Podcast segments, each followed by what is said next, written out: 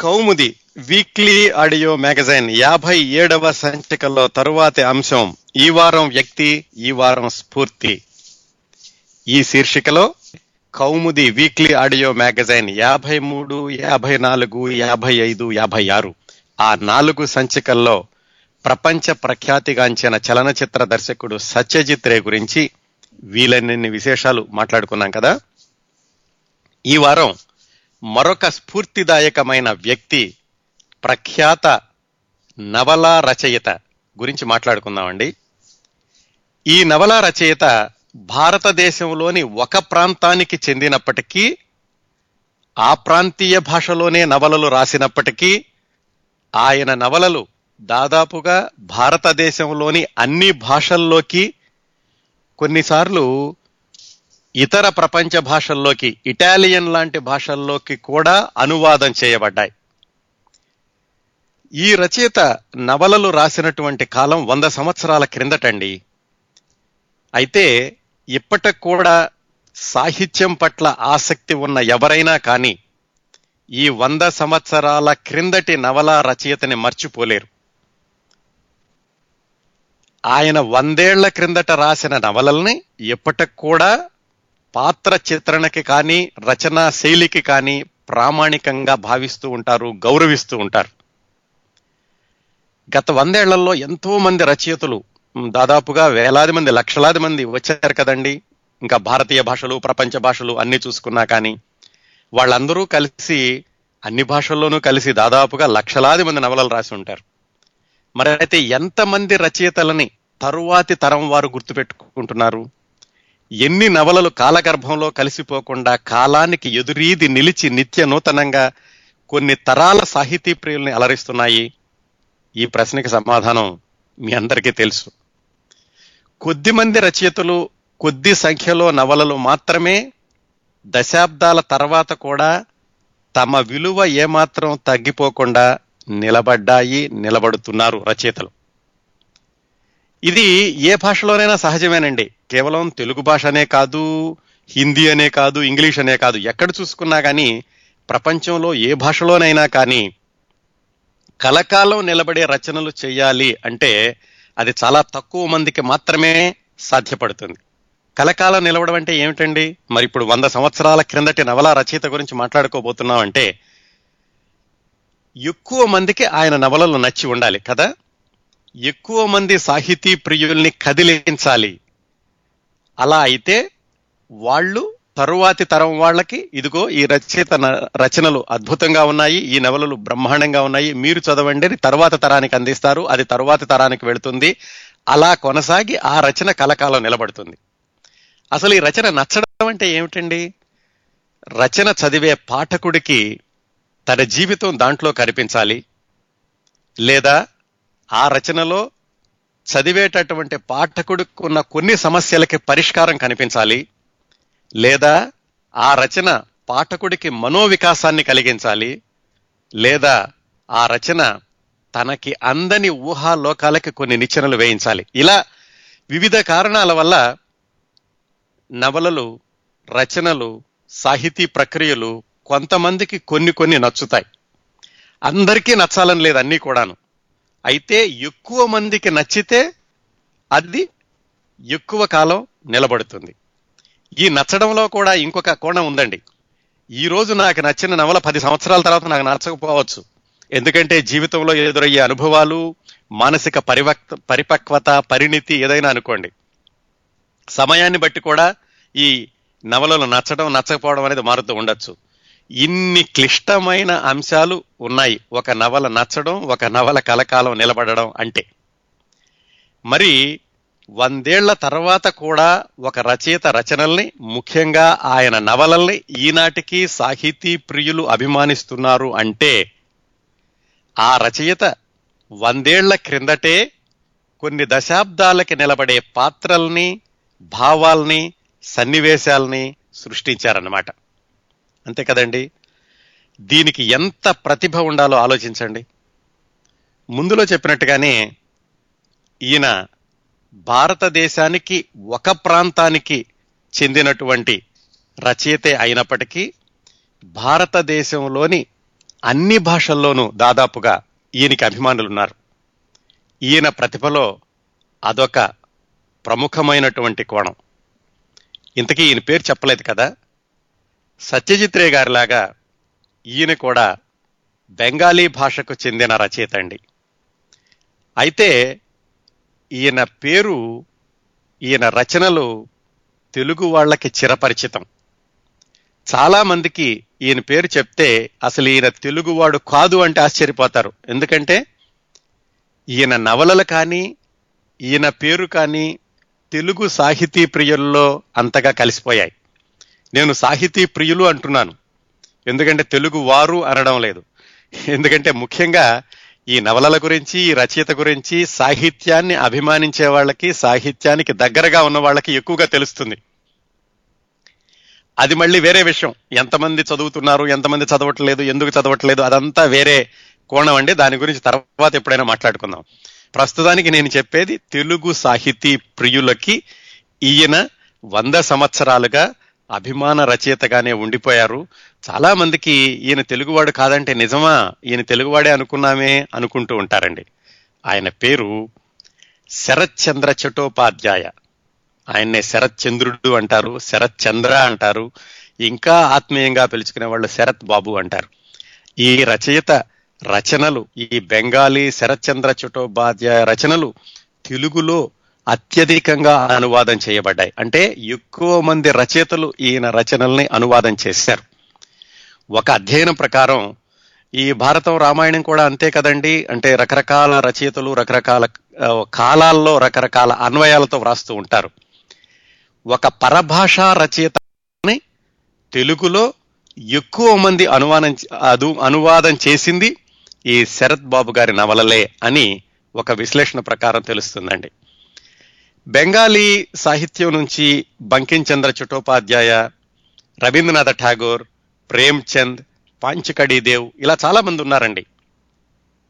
క్రిందటి వారాల్లోనే మనం మాట్లాడుకున్నాం విభూతి భూషణ్ బంధోపాధ్యాయ. ఆయన వల్లనే సత్యజిత్ రే మొట్టమొదటి సినిమాగా తీశారు అని.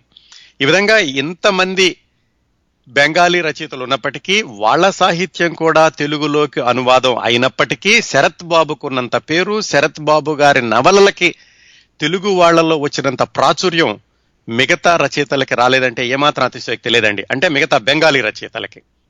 అలాగే ఇరవయవ శతాబ్దపు అంటే పంతొమ్మిదవ పంతొమ్మిది వందల తర్వాత వచ్చినటువంటి రచయితల్లో ప్రముఖమైన నవలా రచయిత పేరు చెప్పండి అంటే ఖచ్చితంగా భారతదేశంలోని అన్ని భాషల వాళ్ళు ఒప్పుకునేది శరత్చంద్ర చట్టోపాధ్యాయ అత్యుత్తమ నవలా రచయిత అని.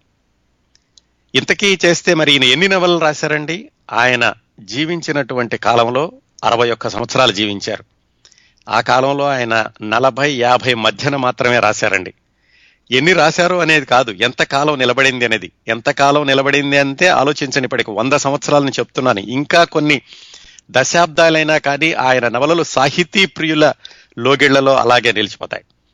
ఇంకా ఈ నలభై యాభై కాకుండా ఆయన ప్రచురించనివి అలాగే ఆయన ప్రచురించకుండా ఉండి కాలగర్భంలో కలిసిపోయినవి ఇంకా చాలా ఉన్నాయంటారు. ఎందుకు ప్రచురించలేదు ఎందుకు అవి కనిపించకుండా పోయినాయి అది వేరే విషయాలు అవి మనం కథలో తెలుసుకుందాం. అలాగే శరత్చంద్ర చటోపాధ్యాయ శరత్ బాబు రాసినటువంటి నవలలు ఆధారంగా భారతదేశంలోని అన్ని భాషల్లోనూ కలిపి దాదాపుగా యాభై సినిమాలు వచ్చాయండి. అన్ని భాషల్లోనూ అంటున్నాను. అంటే ఎక్కడో బెంగాల్లో వందేళ్ళ క్రిందట ఒక రచయిత రాసిన రచన దేశంలోని అన్ని ప్రాంతాల వాళ్ళకి ఈ పాత్రలు మావే ఈ కథ మాదే ఈ సన్నివేశాలు మానవ నుంచే వెళ్ళినయి అనిపించేలాగా వ్రాయాలి అంటే ఎంత ప్రతిభ ఉండాలో ఆలోచించండి. అందుకే కదా మరి అన్ని భాషల్లో ఈ నవలనే తీసినప్పటికీ అందరూ పాఠకులు అందరూ ప్రేక్షకులు అభిమానించారు. ఇదంతా ఆయన ప్రతిభ ఎంత గొప్పదో చెప్పడానికి కొన్ని ఉదాహరణలు మాత్రమేనండి. తెలుగులో కూడా మీకు కొన్ని ఉదాహరణలు చెప్పాలంటే దేవదాసు బాటసారి తోడుకోడళ్ళు వాగ్దానం రామాలయం ఇంకా చాలా సినిమాలు ఉన్నాయండి. శరత్ బాబు గారి నవలలు ఆధారంగా తీసినటువంటి తెలుగు సినిమాలు. ఈ తెలుగులో భారతదేశంలో యాభై సినిమాలకి సరిపడా కథలు అందరికీ నచ్చేలా అప్పట్లోనే రాసినటువంటి రచయిత అంటే ఆ రచయిత ఆలోచనలకి ఎంత పదును దూరదృష్టి సార్వజనీనకత యూనివర్సాలిటీ ఉండాలో ఆలోచించండి. ఆ లక్షణాలే శరత్ బాబుని భారత సాహిత్య ప్రపంచంలో చిరంజీవిని చేశాయండి. ఈ ఇన్ని సినిమాలు అని చెప్పుకున్నాం కదా వీటిలో ఒక్క సినిమా గురించి ప్రత్యేకంగా చెప్పుకోవచ్చండి. ఒక అధ్యయనం ప్రకారం ప్రపంచం మొత్తంలో ఎక్కువ సార్లు సినిమాగా నిర్మించబడిన ఫిక్షన్ స్టోరీ అంటే ఇతిహాసాలు అలాగే బైబిల్ రామాయణం భాగవతం ఇలాంటివి పక్కన పెట్టేస్తే ఫిక్షన్ స్టోరీస్లో ఎక్కువ సార్లు సినిమాగా నిర్మించబడింది సిండ్రెల్లా కథ అంటారండి. దాని తర్వాత ద్వితీయ స్థానంలో నిలిచేది దేవదాస్. పదహారు బ- సార్లు భారతదేశ భాషల్లో ఈ దేవదాసు నవల సినిమాగా నిర్మించబడింది నిర్మించబడుతూ ఉంది. క్రిందటి సంవత్సరం కూడా ఈ దేవదాసు ఆధారంగా ఒక సినిమా విడుదలైంది బంగ్లాదేశ్లోనండి బెంగాల్లో అయితే చెప్పవలసిన లేదు. నాలుగు సార్లు ఐదు సార్లు ఇదే నవలని సినిమాగా తీశారు. అది శరత్ బాబు రచనలో ఉన్నటువంటి గొప్పతనం అండి. అంటే ఈ నవల బాగుంటుందా నవలకు వ్యతిరేకించే వాళ్ళు లేరా అవన్నీ వేరే విషయాలు అనుకోండి. కానీ ఎంత ప్రభావం లేకపోతే వంద సంవత్సరాల నుంచి అదే నవలను పదహారు సార్లు సినిమాగా తీస్తారండి. ఇంత అద్భుతమైన సాహిత్యాన్ని సృష్టించిన శరత్ చంద్ర చుట్టోపాధ్యాయ శరత్ బాబు జీవించింది అరవై ఒక్క సంవత్సరాలు. ఈ అరవై ఒక్క సంవత్సరాల్లో ముప్పై సంవత్సరాల పాటు దుర్భరమైనటువంటి దారిద్ర్యం భయంకరమైనటువంటి కష్టాలు మనిషి జీవితంలో ఎదిగేటటువంటి సమయంలో భావాలు స్థిరపడే సమయంలో మానసిక వికాసం జరిగేటటువంటి సంవత్సరాల్లో అంటే పదహారు ఇరవై ఐదు ఆ సంవత్సరాల్లో ఆయన ఎన్నో కష్టాలు ఎదుర్కొన్నారండి. చలంగారు చెప్తారు ఒక చోట ఏమనంటే జీవిత రథచక్రాల కింద పడి నలిగితే కానీ చక్కటి రచన రాదు అని శరత్చంద్ర చటోపాధ్యాయ నిజంగా అదే చేశాడండి. ఆయన జీవిత రథచక్రాల కింద పడి నలిగాడు. అందుకనే ఆ తర్వాత రోజుల్లో అంత అద్భుతమైన సాహిత్యం వచ్చిందేమో అనిపిస్తూ ఉంటుంది. ముప్పై సంవత్సరాలు దుర్భరమైనటువంటి కష్టాలు ఆ తర్వాత పది సంవత్సరాలు ఒక మాదిరి కష్టాలు. దాదాపు నలభై సంవత్సరాల వరకు ఆయన జీవితం స్థిరపడలేదు అని చెప్పుకోవచ్చండి. ఆ చిట్ట చివరి ఇరవై సంవత్సరాలు మాత్రం రచయితగా అత్యున్నతమైన గౌరవాన్ని పొందారు. ఆయన చదువుకుంది ఏమిటో తెలుసా అంది కేవలం ఇంటర్మీడియట్. అది కూడా పరీక్ష రాయడానికి డబ్బులు లేక ఇంటర్మీడియట్ పరీక్షలు కూడా రాయలేదు ఆయన. ఇన్ని కష్టాలకు కారణం ఏమిటి? వాళ్ళ నాన్నగారు ప్రతిభ ఉన్నప్పటికీ అర్హత ఉన్నప్పటికీ చాలా ఉదాసీనంగా ఉండడం ఉద్యోగం ఏమీ కుదురుగా చేయకపోవడం పెద్ద కుటుంబం ఎప్పుడూ ఎవరో ఒకళ్ళ మీద ఆధారపడి ఉండాల్సినటువంటి పరిస్థితులు తాతగారి దగ్గరో మేనమామల దగ్గరో అలాంటి పరిస్థితులు. ఇది ఇలా గడిచిందండి శరత్బాబు గారి బాల్యం. ఇంటర్మీడియట్ పరీక్ష రాయడానికి డబ్బులు లేక మానేశాక అక్కడి నుంచి ఆయన జీవన పోరాటం. చిన్నా చిత్తగా ఉద్యోగాలు. కొన్నాళ్ళు సన్యాసుల్లో కూడా కలిసిపోయారు. సన్యాసుల్లో వెళ్ళి ఒక నాలుగైదు సంవత్సరాలు ఎక్కడెక్కడో తిరిగారు. ఇన్ని దశలు దాటుకుని ఆయన ముప్పై సంవత్సరాల వయసులో భారతదేశం నుంచి అంటే కలకత్తా నుంచి బర్మా వెళ్ళి అక్కడ ఒక పదిహేను సంవత్సరాలుండి అక్కడ కూడా కష్టాలు పడి అక్కడ ఉద్యోగాలు చేసి ఆ బర్మాలో ఉండగానే నవలలు రాయడం బెంగాలీ భాషలో ప్రచురించడం చేశారు. ఇన్ని మలుపులు ఉన్నాయండి శరత్చంద్ర చటోపాధ్యాయ నవల రచయిత శరత్ బాబు గారి జీవితంలో. ఇంకో విచిత్రం ఏమిటంటే ఆయన పదిహేను పదహారు సుమారుగా ఆ వయసులోనే రచనలు చేయడం మొదలుపెట్టారు. కాకపోతే ఏమిటంటే రవీంద్రనాథ్ ఠాగూర్ లాగా చక్కటి నవలలు అద్భుతమైనటువంటి రచనలు చేస్తేనే ప్రచురిస్తాను లేకపోతే ప్రచురించను అని ఆయనంతటా ఆయన ఒక నిర్ణయం తీసుకోవడంతో దాదాపుగా ముప్పై సంవత్సరాల వయసు వచ్చే వరకు ఆయన రచన ఒక్కటి కూడా ప్రచురించబడలేదండి. అది ఇంకొక విచిత్రం. అంటే ఆయన దాదాపుగా పదిహేను సంవత్సరాల పాటు ఆయన రాసినన్ని ఆయన దగ్గరే ఉంచుకున్నారు. వీటన్నిటిలోకి పెద్ద ఉదాహరణ దేవదాస్ నవల. ఆయన పాతికేళ్ళ వయసులో దేవదాస్ నవల రాస్తే నలభై ఒక్క సంవత్సరాల వయసులో అది మొట్టమొదటిసారిగా పబ్లిష్ అయింది. అంటే పదహారు సంవత్సరాల పాటు అది పాత పెట్టెలో పడి మగ్గిపోయింది. ఆ దేవదాసే ఇదిగో వంద సంవత్సరాల తర్వాత కూడా పదహారు సార్లు సినిమాగా నిర్మించబడిందండి. ఆయన నవలలంటే అంటే ఆయన నవలల్లో ఎంత ఆసక్తికరమైన మలుపులు ఉంటాయో శరత్చంద్ర చట్టోపాధ్యాయ గారి నిజ జీవితంలో కూడా కష్టాలున్నాయి కన్నీళ్ళున్నాయి.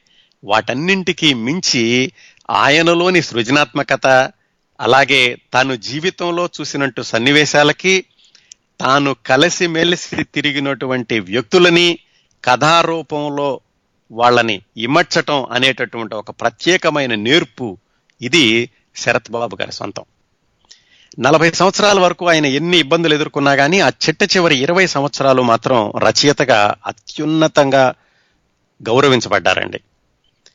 ఇంతకీ ఇన్ని చెప్పుకున్నాం కదా వంద సంవత్సరాల తర్వాత కూడా ఇలా నిలుస్తోంది అలాగే ఆయన నవలలు ఎన్ని సినిమాలుగా వచ్చినాయి ఇప్పటికి కూడా ఆయన్ని సాహితీ ప్రియులందరూ గౌరవిస్తారు. ఇంతకీ ఏముంది? ఆయన రచన ఆయన రాసినటువంటి నవలల్లో ఏముంది అంటే ఆ నవలల్లో జీవితం ఉందండి. నేల మీద నడిచే జీవితం ఉంది. ఆనాటి సమాజంలో నిస్సహాయంగా రోధించిన స్త్రీల ఆర్తనాదాలున్నాయి. స్త్రీ హృదయాన్ని ఆయన చిత్రించినంత ప్రతిభావంతంగా ఏ కొద్ది మంది రచయితలు మాత్రమే చిత్రించగలిగారు అనడంలో ఏమాత్రం అతిశయోక్తి లేదు. తెలుగులో చలంగారు మీ అందరికీ తెలుసు కదా ప్రఖ్యాత రచయిత. ఆయన ఆ రోజుల్లో అంటే శరత్ బాబు గారికి సమాంతరంగా రాశారు. శరత్ బాబు గారు బెంగాలీలో నవలలు రాస్తుంటే చలంగారు తెలుగులో నవలలు కథలు అన్ని రాశారు.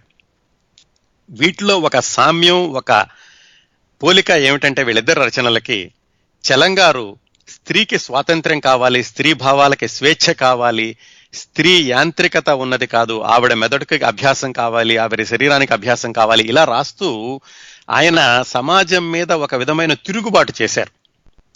శరత్ బాబు గారు ఏం చేశారంటే స్త్రీల యొక్క హృదయాలని ఎక్స్రే తీసి చూపిస్తూ చదివేటటువంటి పాఠకుల హృదయాల్లో ప్రకంపనలు సృష్టించారు. శరత్ బాబు సంఘ దౌష్ట్యాన్ని ఖండించాడు కానీ సంఘం మీద దాడి చేయలేదు. చలంగారు సంఘం మీద దాడి చేశారు ఆడవాళ్ళ తరఫున నిలబడి.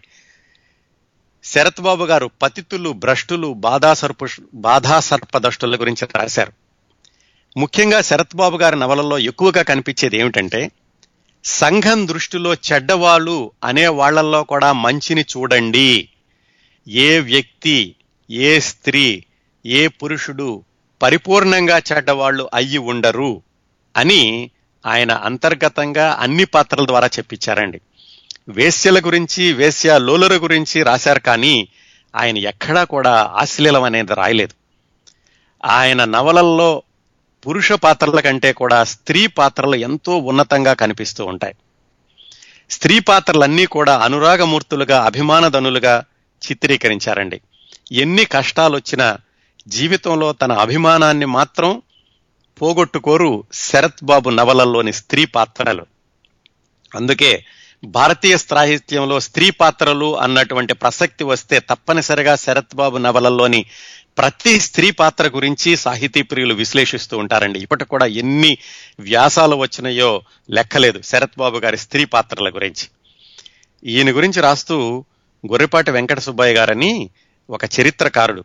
ఆయన ఏమన్నారంటే చరిత్రహీనుల్ని చరితార్థుల్ని చేసిన మహారచయిత శరత్ బాబు జీవితంలోని హలాహలం నుంచి అమృతపు సోనలు కురిపించిన అపర భవభూతి శరత్చంద్రుడు. పాఠకుల కరుణాంతరంగంలో ఆలోచనల కల్లోలం కలిగించిన రచయిత శరత్ బాబు. ఇదండి శరత్చంద్ర చటోపాధ్యాయ గురించినటువంటి ఉపోద్ఘాతం ఆయన గొప్పతనం. ఇంతటి ప్రతిభావంతుడి జీవితం గురించి మనం బాల్యం నుంచి మొదలుపెట్టి ప్రతి చిన్న సన్నివేశాన్ని మనకు తెలిసిన విషయాలన్నీ కూడా కౌముది వీక్లీ ఆడియో మ్యాగజైన్ ప్రస్తుత సంచిక అంటే యాభై ఏడవ సంచికలను బహుశా వచ్చే సంచికలను కూడా శరత్ బాబు గారి జీవిత విశేషాలు ఆయన ఒక్కొక్క నవల వ్రాయడం వెనకాలన్నటువంటి నేపథ్యం ఇలాంటి విశేషాలన్నీ మాట్లాడుకుందామండి. శరత్చంద్ర చటోపాధ్యాయ శరత్ బాబు జీవితాన్ని ఒకసారి స్థూలంగా చూస్తేనండి ఆయన పద్దెనిమిది వందల డెబ్బై ఆరులో పుట్టారు. కలకత్తా దగ్గర హుగ్లీ జిల్లాలో దేవానందపురం అని ఒక చిన్న ఊళ్ళో పుట్టారు. మొట్టమొదటి ఏడు సంవత్సరాలు ఆ ఊళ్ళోనే గడిచింది ఆయన బాల్యం. ఇంకా కష్టాలు అంటే ఏమిటో పెద్దగా తెలియనటువంటి వయసు అల్లరి చిల్లర పనులతోటి అలాంటి బాల్యాన్ని గడిపారు. ఏడు సంవత్సరాల తర్వాత అంటే ఆయనకి ఏడు సంవత్సరాలు నిండినటువంటి రోజుల్లో పద్దెనిమిది వందల ఎనభై మూడు ప్రాంతాల్లో బీహారులో భాగల్పూర్ అని వాళ్ళ అమ్మమ్మ గారి ఊరు అక్కడికి వెళ్ళారు. అక్కడ ఇరవై సంవత్సరాలు ఉన్నారు. అంటే దాదాపుగా ఆయనకి ఇరవై ఏడు సంవత్సరాల వయసు వచ్చే వరకు భాగల్పూర్లో ఉన్నారు. అక్కడ ఆయన జీవితంలో నిజమైన కష్టాలంటే ఏమిటో చూశారు. ఆ ఇరవై ఏడు సంవత్సరాల తర్వాత పంతొమ్మిది వందల మూడులో ఆయన బర్మా వెళ్ళారు. బర్మా వెళ్ళి అక్కడ దాదాపుగా పద్నాలుగు సంవత్సరాలు ఉన్నారండి.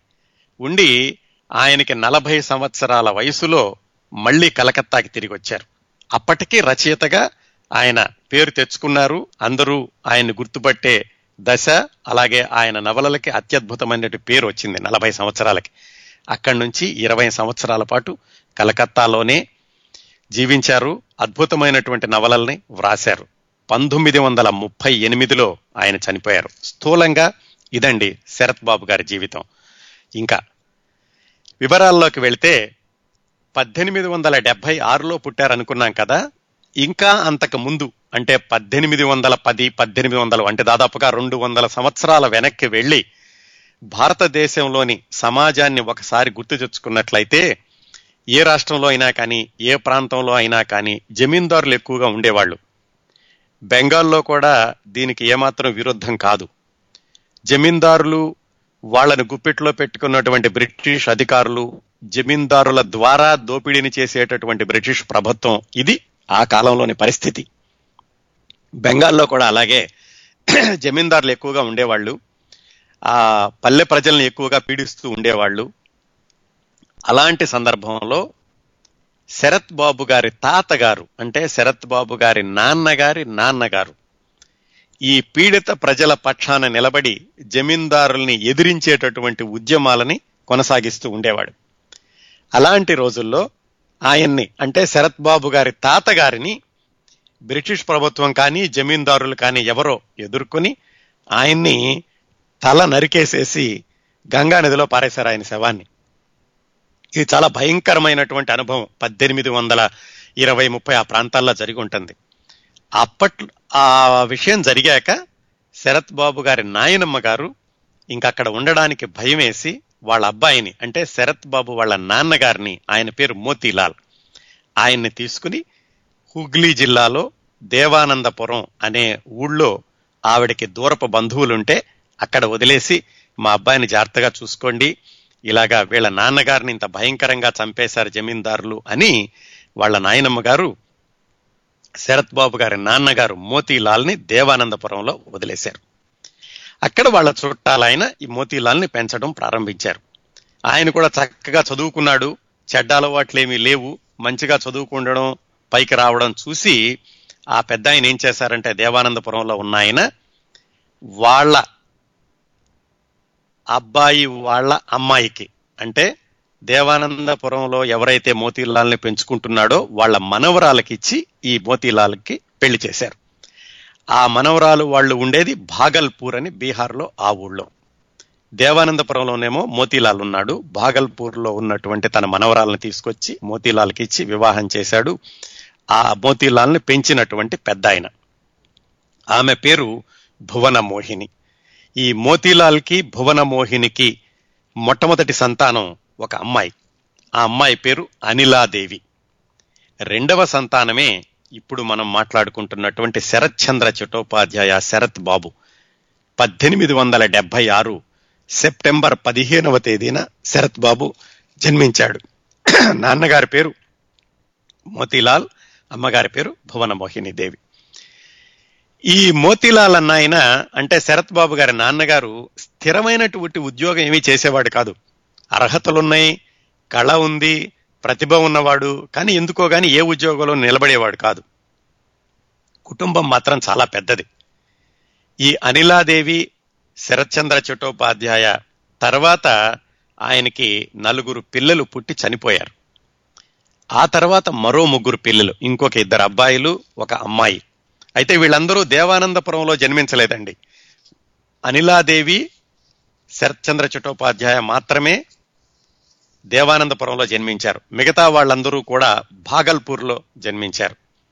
ఆ నలుగురు పిల్లలు చనిపోయాక మిగిలినటువంటి ముగ్గురు పిల్లల్లో ఏడవ అబ్బాయి పేరు ప్రభాస చంద్రుడు తర్వాత అబ్బాయి పేరు ప్రకాష్ చంద్రుడు అంటే శరత్ చంద్ర ప్రభాస్ చంద్ర ప్రకాష్ చంద్ర.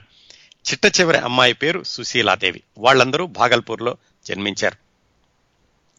శరత్ బాబు గారి విశేషాల్లో కొనసాగించబోయే ముందు ఒకసారి వీళ్ళందరూ ఏమయ్యారో చూద్దాం తర్వాత జీవితాల్లో. శరత్ బాబు తర్వాత జీవితంలో ఇలా ప్రఖ్యాత నవలా రచయితగా పేరు తెచ్చుకుంటుంటే ఆ ప్రభాస చంద్రుడు అనేటటువంటి అబ్బాయి రామకృష్ణ మఠంలో చేరి సన్యాసం స్వీకరించి స్వామి వేదానంద అనే పేరుతో ప్రసిద్ధుడయ్యాడు. ఆయనే తర్వాత చిట చివరి రోజుల్లో శరత్ గారి దగ్గర కూడా ఉండేవాడండి ఆ స్వామి వేదానంద. అంటే శరత్ బాబు గారి తమ్ముడు. ఇంకో తమ్ముడు మాత్రం మామూలుగా పెళ్ళి చేసుకుని సామాన్యమైనటువంటి జీవితాన్నే కొనసాగించాడు. ఇది శరత్ బాబు గారి అక్క తమ్ముళ్ళు చెల్లెలను గురించినటువంటి సమాచారం. ఈయనకేమైందంటే ఈ మోతీలాల్ చటోపాధ్యాయ అంటే శరత్ బాబు గారి నాన్నగారు. ఏమి స్థిరమైనటువంటి ఉద్యోగం చేసేవాళ్ళు కాదు అని చెప్పుకున్నాం కదా. అందుకని ఆయన దేవాదన దేవానందపురంలో కొన్ని రోజులు ఉన్నాక అంటే శరత్ బాబుకి ఏడు సంవత్సరాల వయసు వచ్చే వరకు ఇక్కడ ఉన్నాక ఆ తర్వాత వాళ్ళ అత్తగారి ఊరు అంటే భాగల్పూరు బీహార్ దగ్గర అక్కడికి వెళ్ళారండి. బాగల్పూర్లో శరత్ బాబు గారి ఇంకో తాతగారు అంటే వాళ్ళ అమ్మగారి నాన్నగారు ఆయన పేరు కేదార్నాథ్. ఆయన అక్కడ బాగానే పేరున్న ఆయన. మేనమామలు కూడా చాలామంది ఉన్నారు. అందుకని ఏడు సంవత్సరాలు దాటాక ఈ కుటుంబాన్ని అంతటినీ కూడా భాగల్పూర్ తీసుకెళ్ళారు. ఇంకా ఈ దేవానందపురంలో ఉండగా అంటే ఏడు సంవత్సరాల వయసు వచ్చే వరకు శరత్చంద్ర ప్రాథమిక విద్యాభ్యాసం ఒకటో తరగతో రెండో తరగతో అలాంటివన్నీ చదువుకున్నాడు ఆయన. కాకపోతే చిన్నతనం నుంచి కూడా చాలా అల్లరి చిల్లరగా ఉండేవాడు శరత్చంద్ర చట్టోపాధ్యాయ. సహజంగానే పిల్లలు అల్లరిగా ఉంటారు ఈయనకి మరి కొంత ఎక్కువ. చిన్నప్పుడు ఎప్పుడు కూడా ఊరు బయటికి వెళ్ళి చెరువులో చేపలు పట్టడం పడవలు తొయ్యడం ఆ పడవలు తోసుకుంటూ వెళ్ళేటటువంటి వాళ్ళతో కలిసి ఈయన కూడా ఈ ఊరు వదిలి వేరే ఊరు వెళ్ళడం మళ్ళా రెండు మూడు రోజులు ఆగి తిరిగి రావడం ఇంట్లో వాళ్ళందరూ ఎక్కడికి వెళ్ళాడో ఏమయ్యాడో అని కంగారు పడడం ఇలాంటి పనులన్నీ చేస్తూ ఉండేవాడు. శరత్చంద్ర గారి నవలల్లో కనిపించేది ఇంకో విషయం ఏమిటంటే ఆయన నిజ జీవితంలో ఎదురైనటువంటి వ్యక్తులు ఎదురైనటువంటి సన్నివేశాలు దాదాపు ఆయన నవలలన్నింటిలోనూ కనిపిస్తూ ఉంటాయండి. ఉదాహరణకి ఆయన దేవానందపురంలో ఈ ఆరు ఏడు సంవత్సరాల్లో అంటే ఒకటో తరగతో రెండో తరగతో చదువుకునేటప్పుడు ఆయన స్కూల్లో ఒక మాస్టర్ ఉండేవాడు. ఆ మాస్టార్నే దేవదాసు నవలల్లో గోవిందుడు అనేటటువంటి మాస్టర్ పాత్రగా ప్రవేశపెట్టాడు. మీకు దేవదాసు నవల ఎక్కువ మంది చదివి ఉండరేమో సినిమా కనుక గుర్తుంటే స్కూల్లో ఇతన్ని స్కూలు అయిపోయి అందరినీ వదిలేసినప్పటికీ కూడా దేవదాసును మాత్రం స్కూల్లో నుంచి బయట పంపించారు. ఎందుకంటే వాళ్ళ నాన్న చెప్పాడు వీడు అల్లరి చేస్తున్నాడు వీడిని స్కూల్లో ఇంటర్వెల్లో మిగతా వాళ్ళని పంపించినా కానీ ఇతను పంపించకండి అని. మాస్టర్ ఎప్పుడు వీడు అల్లరి చేయకుండా స్కూల్లో కర్ర పట్టుకుని కూర్చుంటూ ఉంటాడు దేవదాసుని కట్టడి చేయడానికి.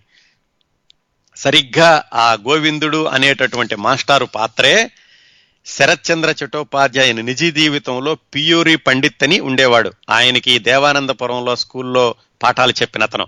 అతన్నే ఈ దేవదాస్ నవలలో మాస్టారు పాత్ర కింద చేశాడు. అలాగే ఈ దేవానందపురంలో ఐదారు సంవత్సరాల వయసులో తను చదువుకునేటప్పుడు తన క్లాస్మేట్ ఒక చిన్నపిల్ల ఉండేది. శరత్చంద్ర చటోపాధ్యాయం బాగా అల్లరిగా ఉండేవాడు. అందరితో తగాదాలు పెట్టుకుంటూ ఉండేవాడు. ఒక్కొక్కసారి కొడుతూ ఉండేవాడు కూడాను. ఈ చిన్నపిల్ల మాత్రం శరత్ బాబు అంటే చాలా ప్రేమగా ఉండేది. చాలా అభిమానంగా ఉండేది.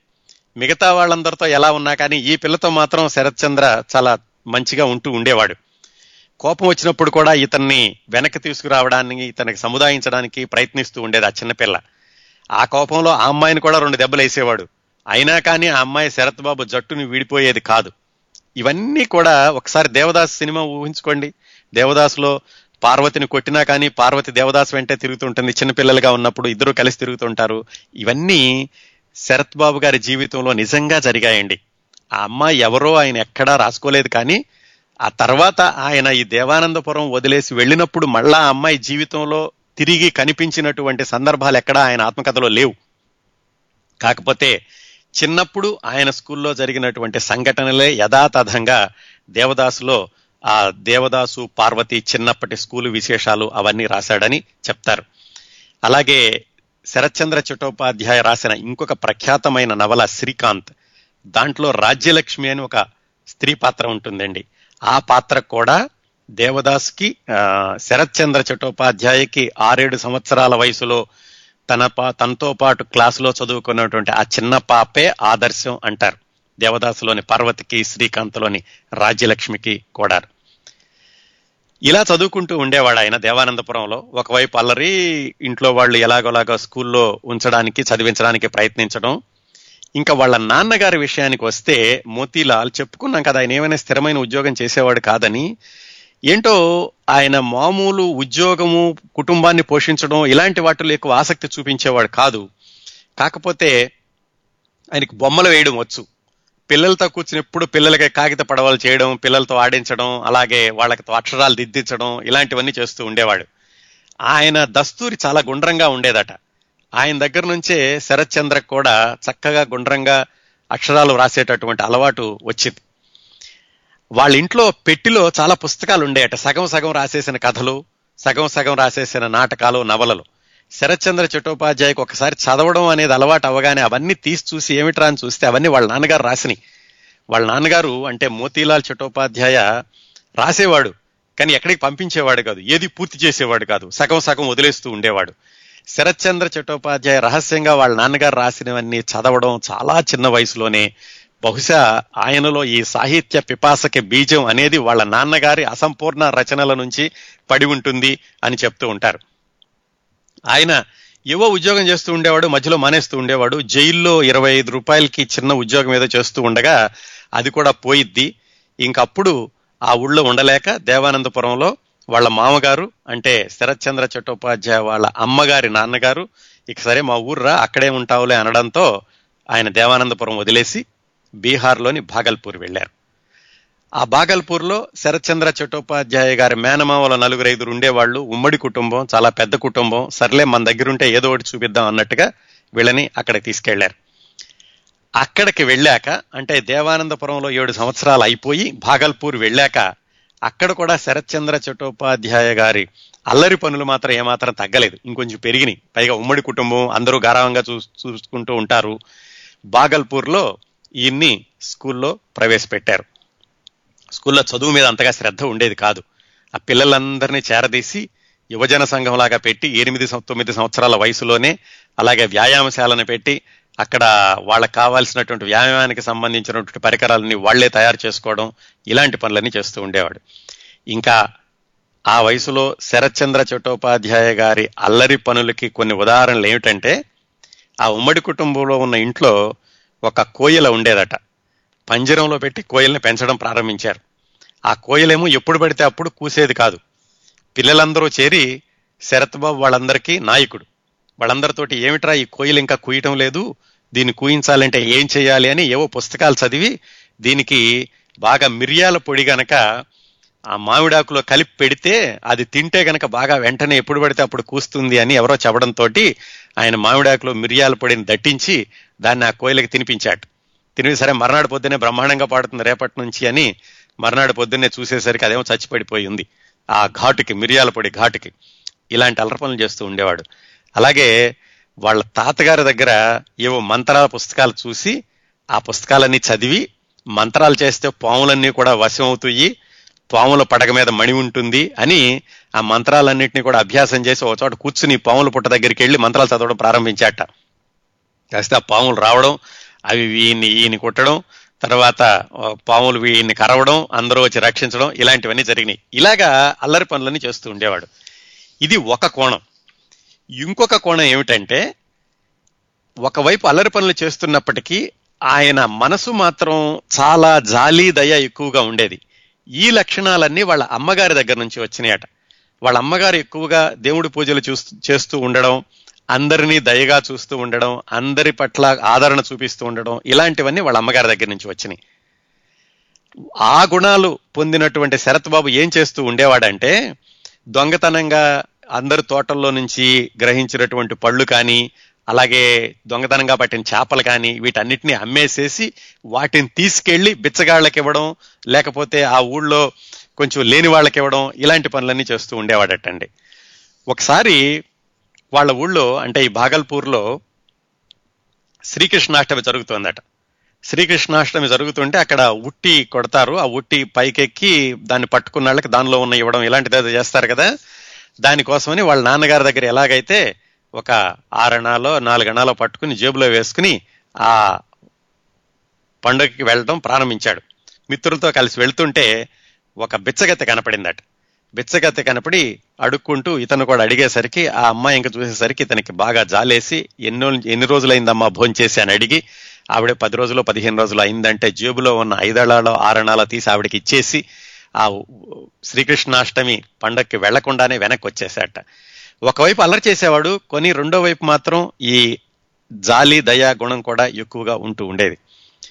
ఇంకా కొన్ని పనులు ఏం చేసేవాడంటే ఆ భాగల్పూర్ అనేది గంగా నది ఒడ్డున ఉంటుంది కొన్నిసార్లు ఈ పిల్లలతో కలిసి అలర చేస్తూ ఉండేవాడు కానీ హఠాత్తుగా ఉన్నట్టుండి మాయమైపోయేవాడు. పిల్లలందరూ కూడా అర్థమయ్యేది కదా ఎక్కడికి వెళ్ళాడా ఏమిటా అని. కొన్ని రోజులు ఇతన్ని కనిపెట్టి వీడు ఏమవుతున్నాడు మాయమై ఎక్కడికి వెళ్తున్నాడు ఇతనితో వెళ్ళి చూస్తే గంగా నది పక్కన ఒక పాడుబడిన ఇల్లు ఉందట. ఆ ఇంటి చుట్టుపక్కల పొదలన్నీ కూడా బాగా దట్టంగా అల్లుకుని ఒక పొదలో మాత్రం లోపలికి వెళ్ళడానికి చిన్న దోవ ఉంది. వెళ్ళి అక్కడ కూర్చునేవాడట. అక్కడ కూర్చుని ఆ బయట నుంచి పడేటటువంటి సూర్యకిరణాలని అక్కడి నుంచి దూరంగా కనిపించేటటువంటి గంగా నదిని వీటన్నిటిని చూస్తూ ఆయన ఆనందిస్తూ ఉండేవాట వీళ్ళందరూ వెళ్ళి ఇదేం పిచ్చిరా నీకు? నువ్వు ఒక్కడే వచ్చేసి ఇక్కడ కూర్చుంటున్నావంటే చూడు ఎంత ఆనందంగా ఉందో ఇక్కడ ఎంత సౌందర్యం కనిపిస్తుందో ఈ సూర్యకాంతిలో నుంచి ఇలాంటివి చెబుతూ ఉండేవాడట. మళ్ళా ఒకసారి దేవదాస్ సినిమాలో పార్వతీ దేవదాసులను గుర్తు చేసుకోండి. చిన్నపిల్లలప్పుడు ఆ చుట్టూ పొద దగ్గరికి వెళ్ళి అక్కడ నువ్వేమైనా తినడానికి తెచ్చావా అని అడుగుతాడు కొడతాడు పార్వతిని. సరిగ్గా అదే దృశ్యం శరత్ బాబు చిన్నప్పుడు ఆ బెంగాల్ ఆ గంగా నది ఒడ్డున పాడుబడిన ఇంటి దగ్గర ఉన్నటువంటి చెట్ల పొదలండి. అలాగా ఆయన జీవితంలో కనపడిన వాటినే వీటన్నిటిలోనూ ఈ నవలల్లోనూ వాటిల్లోనూ ఆయన చూపించారన్నమాట. ఈ విధంగా ఆయన అక్కడ పెరుగుతూ ఉన్నాడు భాగల్పూర్లో. భాగల్పూర్లోనే ముఖ్యంగా చెప్పుకోదగినటువంటి ఇంకొక స్నేహితుడు ఎవరంటే ఈయనకి రాజేంద్ర లాల్ రాజు అని కూడా అంటారు. అతను ఎక్కువగా శరత్చంద్ర చట్టోపాధ్యాయని ప్రభావితం చేశాడు. దాదాపుగా శరత్చంద్ర చట్టోపాధ్యాయకి గురువులాగా ఉండేవాడు. అల్లరి చేయడంలో కానీ ఈ సహాయం చేయించడంలో కానీ వీటన్నిటిలోనూ కానీ. అలాగే అతను చిన్నప్పుడు నాటకాలు కూడా వేసేవాడు ఆ రాజేంద్రనాథ్ అన్న ఆయన శరత్ బాబును కూడా నాటకాల్లోకి పిలిచి ఆడపాత్రలు అవి వేయించాటండి ఈ రాజేంద్రనాథ్ యొక్క ప్రభావంతోనే శ్రీకాంత్ నవలలోని పురుష పాత్రని తీర్చిదిద్దాడు శరత్ బాబు అంటారు. ఆయన చాలా ఈ రాజు అన్న ఆయన విపరీతమైనటువంటి ప్రభావాన్ని కలిగించాడు శరత్ బాబు మీద. అందుకనే ఆయన పాత్రను యథాతథంగా శ్రీకాంత్ అనేటటువంటి నవలలో రాశాడు అని విశ్లేషకులు చెబుతూ ఉంటారు. హై స్కూల్లో ఇలా అల్లరి చేస్తూ కాస్త కరుణ దయ చూపిస్తూ మిగతా వాళ్ళ పట్ల ఇలా పెరుగుతున్నప్పుడు ఆయనకి కాస్త పదకొండు పన్నెండు సంవత్సరాల వయసు వచ్చేసరికి పుస్తకాలు చదవటం మీద బాగా ఆసక్తి పెరిగింది. ఇంట్లో వాళ్ళ నాన్నగారు అసంపూర్ణంగా రాసినటువంటి రచనలు చదివారు కదా ఆ ప్రభావంతో స్కూల్లో కూడా ఆ సమకాలీన బెంగాలీ రచయితల నవలలన్నీ కూడా చదువుతూ ఉండేవాళ్ళు. వాటితోటి ఆయనకి సాహిత్యం మీద ఆసక్తి పెరగడమే కాకుండా భాగల్పూర్లో సురేంద్రనాథ్ మజుందార్ అని ఒక ఆయన ఉండేవాడు. ఆయన కాస్త జమీందార్ లాంటి వాడు. జమీందార్ కాదు కాస్త బాగా ఉన్న ఆయన. వాళ్ళ ఇంట్లో ఈ సంగీత కార్యక్రమాలు సాహిత్య కార్యక్రమాలు ఎక్కువగా జరుగుతూ ఉండేవి. సాధారణంగా బెంగాలీ వాళ్ళంటేనే కళాప్రియులు. ఈ సురేంద్రనాథ్ మజుందార్ అనే ఆయన ఇంట్లో జరిగే కార్యక్రమాలకి చిన్నపిల్లడైనటువంటి శరత్ చంద్ర ఎక్కువగా వెళుతూ ఉండేవాడు. వెళ్ళడం కాకుండా ఆయనకేవో టీ అందించడం ఆయనకి హుక్కా అందించడం ఇలాంటి పనులన్నీ చేసి వాళ్ళ ఇంట్లో జరిగేటటువంటి సంగీత సాహిత్య కార్యక్రమాల్లో పాల్గొంటూ ఉండేవాడు. ఒకరోజు వాళ్ళ ఇంట్లో ఉండగా గంగా నది దగ్గర దూరంగా ఎవరో అమ్మాయి ఏడుస్తూ కనిపించిందట. అరే వెళ్ళి చూసిరారా? ఎందుకు అమ్మాయి ఏడుస్తూ ఏడుస్తోంది అని ఈ సురేంద్రనాథ్ మజుందార్ శరత్ బాబును పంపించాడు. శరత్ బాబు వెళ్ళి ఆ అమ్మాయి ఎందుకు ఏడుస్తుందో కనుక్కొచ్చి ఏం చెప్పాడంటే ఆవిడ మామూలుగా ఎడవట్లేదండి ఆవిడది నిజమైన ఏడుపు. ఆమె భర్త గుడ్డివాడు. ఏదో ఇళ్ళలో పనిచేసి భర్తను కూడా పోషించుకుంటోంది. ఆ భర్త చనిపోయాడు. అందుకని ఆవిడ దుఃఖంలో ఉంది. బాగా ఉన్నవాళ్ళు కృత్రిమంగా ఏడ్చేటటువంటి ఏడుపు కాదు. ఆమె హృదయాన్ని చీల్చుకు వచ్చింది దుఃఖం. ఇలా చెప్పాట. ఇలా చెప్పేసరికి కదా ఆశ్చర్యపాట వీడికి తీరా చూస్తే పదమూడేళ్ళ వయసు లేదు. ఇంత చక్కటి పదాలతోటి ఇంత అద్భుతంగా వర్ణిస్తున్నాడు. ఆ అమ్మాయి హృదయాన్ని కూడా చూసినట్టుగా చెప్తున్నాడు. వీడు భవిష్యత్తులో మామూలు మనిషి కాదు ఏదో గొప్ప రచయిత అవుతాడని ఆ సురేంద్రనాథ్ మజుందార్ చెప్పాట. అంటే చిన్న వయసు నుంచే కూడా ఇలాంటివన్నీ కూడా భావాలన్నీ మనసులో ఎలా పెంపొందుకుంటూ వస్తాయి అనడానికి కొన్ని ఉదాహరణలండి శరత్ బాబు గారి ఆ, జీవితంలోను. ఇలా ఆయనకి పన్నెండు పదమూడు సంవత్సరాల వయసు వచ్చింది. వచ్చాక మధ్యలో ఏమైందంటే మళ్ళీ వీళ్ళ నాన్నగారు ఇక్కడ కూడా ఏం ఉద్యోగం చేసేవాడు కాదు. ఏవో శిల్పాలు చెక్కుతూ ఉండేవాడు బొమ్మలు వేస్తూ ఉండేవాడు ఊళ్ళో వాళ్ళందరూ పెద్దగా గౌరవించేవాళ్ళు కాదు ఆయన. ఏమీ ఉద్యోగం లేకుండా ఉండేసరికి వాళ్ళ అత్తగారితోటి తగాదా పెట్టుకుని మళ్ళా రెండు మూడు సంవత్సరాలు ఆయన వెనక్కి వెళ్ళి దేవానందపురంలో మళ్ళా రెండు మూడు సంవత్సరాలు ఉన్నారు. అంటే శరత్చంద్ర కూడా భాగల్పూర్ నుంచి మళ్ళా వెనక్కి దేవాన దేవానందపురం వెళ్ళి అక్కడ రెండు మూడు సంవత్సరాలు ఉన్నారు. ఈసారి ఏమైంది? దేవానందపురం వెళ్ళేసరికి ఈయన కొంచెం సీనియర్ కదా. అలాగే భాగల్పూర్లో వాళ్ళ మిత్రుడు రాజు వీళ్ళందరి దగ్గర కూడా ఈయన అనుభవాలు సేకరించుకునేవాడు ఇప్పుడు దేవానందపురంలో పిల్లలందరికీ కూడా ఈయన లీడర్ లాగా ఉండేవాడు. అప్పుడే ఆయన బాగా జుట్టు పెంచుకునేవాడట. ఏమిటి అంటే రవీంద్రనాథ్ ఠాగూర్ లాగా నేను కూడా గొప్ప రచయితను అవుతాను ఎప్పటికైనాను. నేను అందుకని చెప్పి జుట్టు పెట్టుకుంటున్నాను అని చెప్తూ ఉండేవాడట. కానీ అక్కడ కూడా ఎక్కువ రోజులు లేరు. మళ్ళీ దేవానందపురం నుంచి భాగల్పూర్ వచ్చేశారు. ఈసారి వచ్చేసరికి ఏమైందంటే ఈయనకి పదిహేడు పద్దెనిమిది సంవత్సరాల వయసు. అప్పటికి హై స్కూల్ అయిపోయి ఇంటర్మీడియట్లో చేరాల్సినటువంటి సమయం. ఇదండి శరత్ బాబు గారికి దాదాపు పదిహేడు పద్దెనిమిది సంవత్సరాల వయసు వచ్చే వరకు జరిగినటువంటి సంఘటనలు. ఏడు సంవత్సరాల వరకు దేవానందపురంలో అల్లరి చిల్లరగా స్కూల్లో చదువుకున్నారు. ఒక అమ్మాయి ఆయనకి స్నేహితురాలుగా ఉండేది. తర్వాత ఏమైందో తెలియదు కానీ ఆ అమ్మాయి ప్రభావంతోటే దేవదాసు నవలలో పార్వతి చిన్నప్పటి పార్వతి పాత్రను చిత్రీకరించాడని చెప్తూ ఉంటారు. ఆ తర్వాత భాగల్పూరు. భాగల్పూర్లో కూడా ఒకవైపు అల్లరి చేస్తూ ఇంకోవైపు పుస్తకాలు చదువుకుంటూ ఇంకోవైపు సంగీతం సాహిత్యం పట్ల ఆసక్తి పెంచుకుంటూ పెరిగారు. మధ్యలో ఓ రెండు సంవత్సరాలు దేవానందపురం వెళ్ళి మళ్ళీ భాగల్పూర్ వచ్చారు. ఇప్పుడు ఆయన వయసు పదిహేడు పద్దెనిమిది సంవత్సరాలు. భాగల్పూర్లో ఇంటర్మీడియట్లో చేరడానికి సిద్ధంగా ఉన్నారు. ఇంతవరకు కూడా ఉమ్మడి కుటుంబంలో మేనమామల సంరక్షణలో ఉండడమే కానీ ఆయనకంటూ ఒక స్వాతంత్ర్యం ఒక అమ్మా నాన్న తనకిచ్చినటువంటి కొన్ని అలాగే అమ్మా నాన్నతో కలిసి ఎక్కడికైనా వెళ్ళడం ఇలాంటివేమీ లేవు. ఇవన్నీ కూడా ఆయన నవలల్లో ప్రతిబింబితం అవుతూ ఉంటాయండి. ఈ శరత్ బాబు గారి జీవితాన్ని ఒకసారి తెలుసుకున్నాక ఆయన నవలలు చదివితే మీకు అర్థమవుతుంది. ఓ ఆయన నవలలో ఈ సందర్భం ఈ మనుషులు బహుశా ఇందువల్ల రాసి ఉంటారు. ఆయన జీవితంలో ఇలాంటి సంఘటనలు ఇలాంటి అనుభవాలు ఎదురైనాయి కాబట్టి అవే నవలలో ఇలా వచ్చి ఉంటాయి అనేది మనకి స్పష్టంగా తెలుస్తూ ఉంటుంది. ఇంకా ఈయన ఇంటర్మీడియట్లో చేరిన దగ్గర నుంచి ఈయన జీవితం వేగంగా మలుపులు తిరగడం ప్రారంభించింది. అవన్నీ కష్టాలేనండి. ఈ పదిహేడు సంవత్సరాల నుంచి ఇంకో పదమూడు సంవత్సరాల పాటు రకరకాలైనటువంటి కష్టాలు ఇబ్బందులు కన్నీళ్ళు ఎదుర్కొన్నారు. ఇంట్లో నుంచి వెళ్ళిపోయారు మళ్ళీ వచ్చారు. తల్లి చనిపోవడం తండ్రి చనిపోవడం ఇలాంటివన్నీ జరిగినాయి. ఈ విశేషాలన్నీ వచ్చేవారం మాట్లాడుకుందాం. ఇంటర్మీడియట్ తర్వాత ఆయన బర్మా వెళ్ళడం అక్కడి నుంచి వివాహం మళ్ళీ వెనక్కి రావడం రచయితగా పేరు తెచ్చుకోవడం ముఖ్యంగా దేవదాసు నవల ఇన్ని సినిమాలుగా రూపుదిద్దుకోవడం వెనకాల ఉన్నటువంటి కథనం అలాగే శరత్ బాబు గారి నవలలు తెలుగులోకి అనువాదం చేసినటువంటి కొంతమంది రచయితల గురించి ఈ విశేషాలన్నీ కౌముది వీక్లీ ఆడియో మ్యాగజైన్ యాభై ఎనిమిదవ సంచికలో వచ్చే శనివారం మాట్లాడుకుందాం.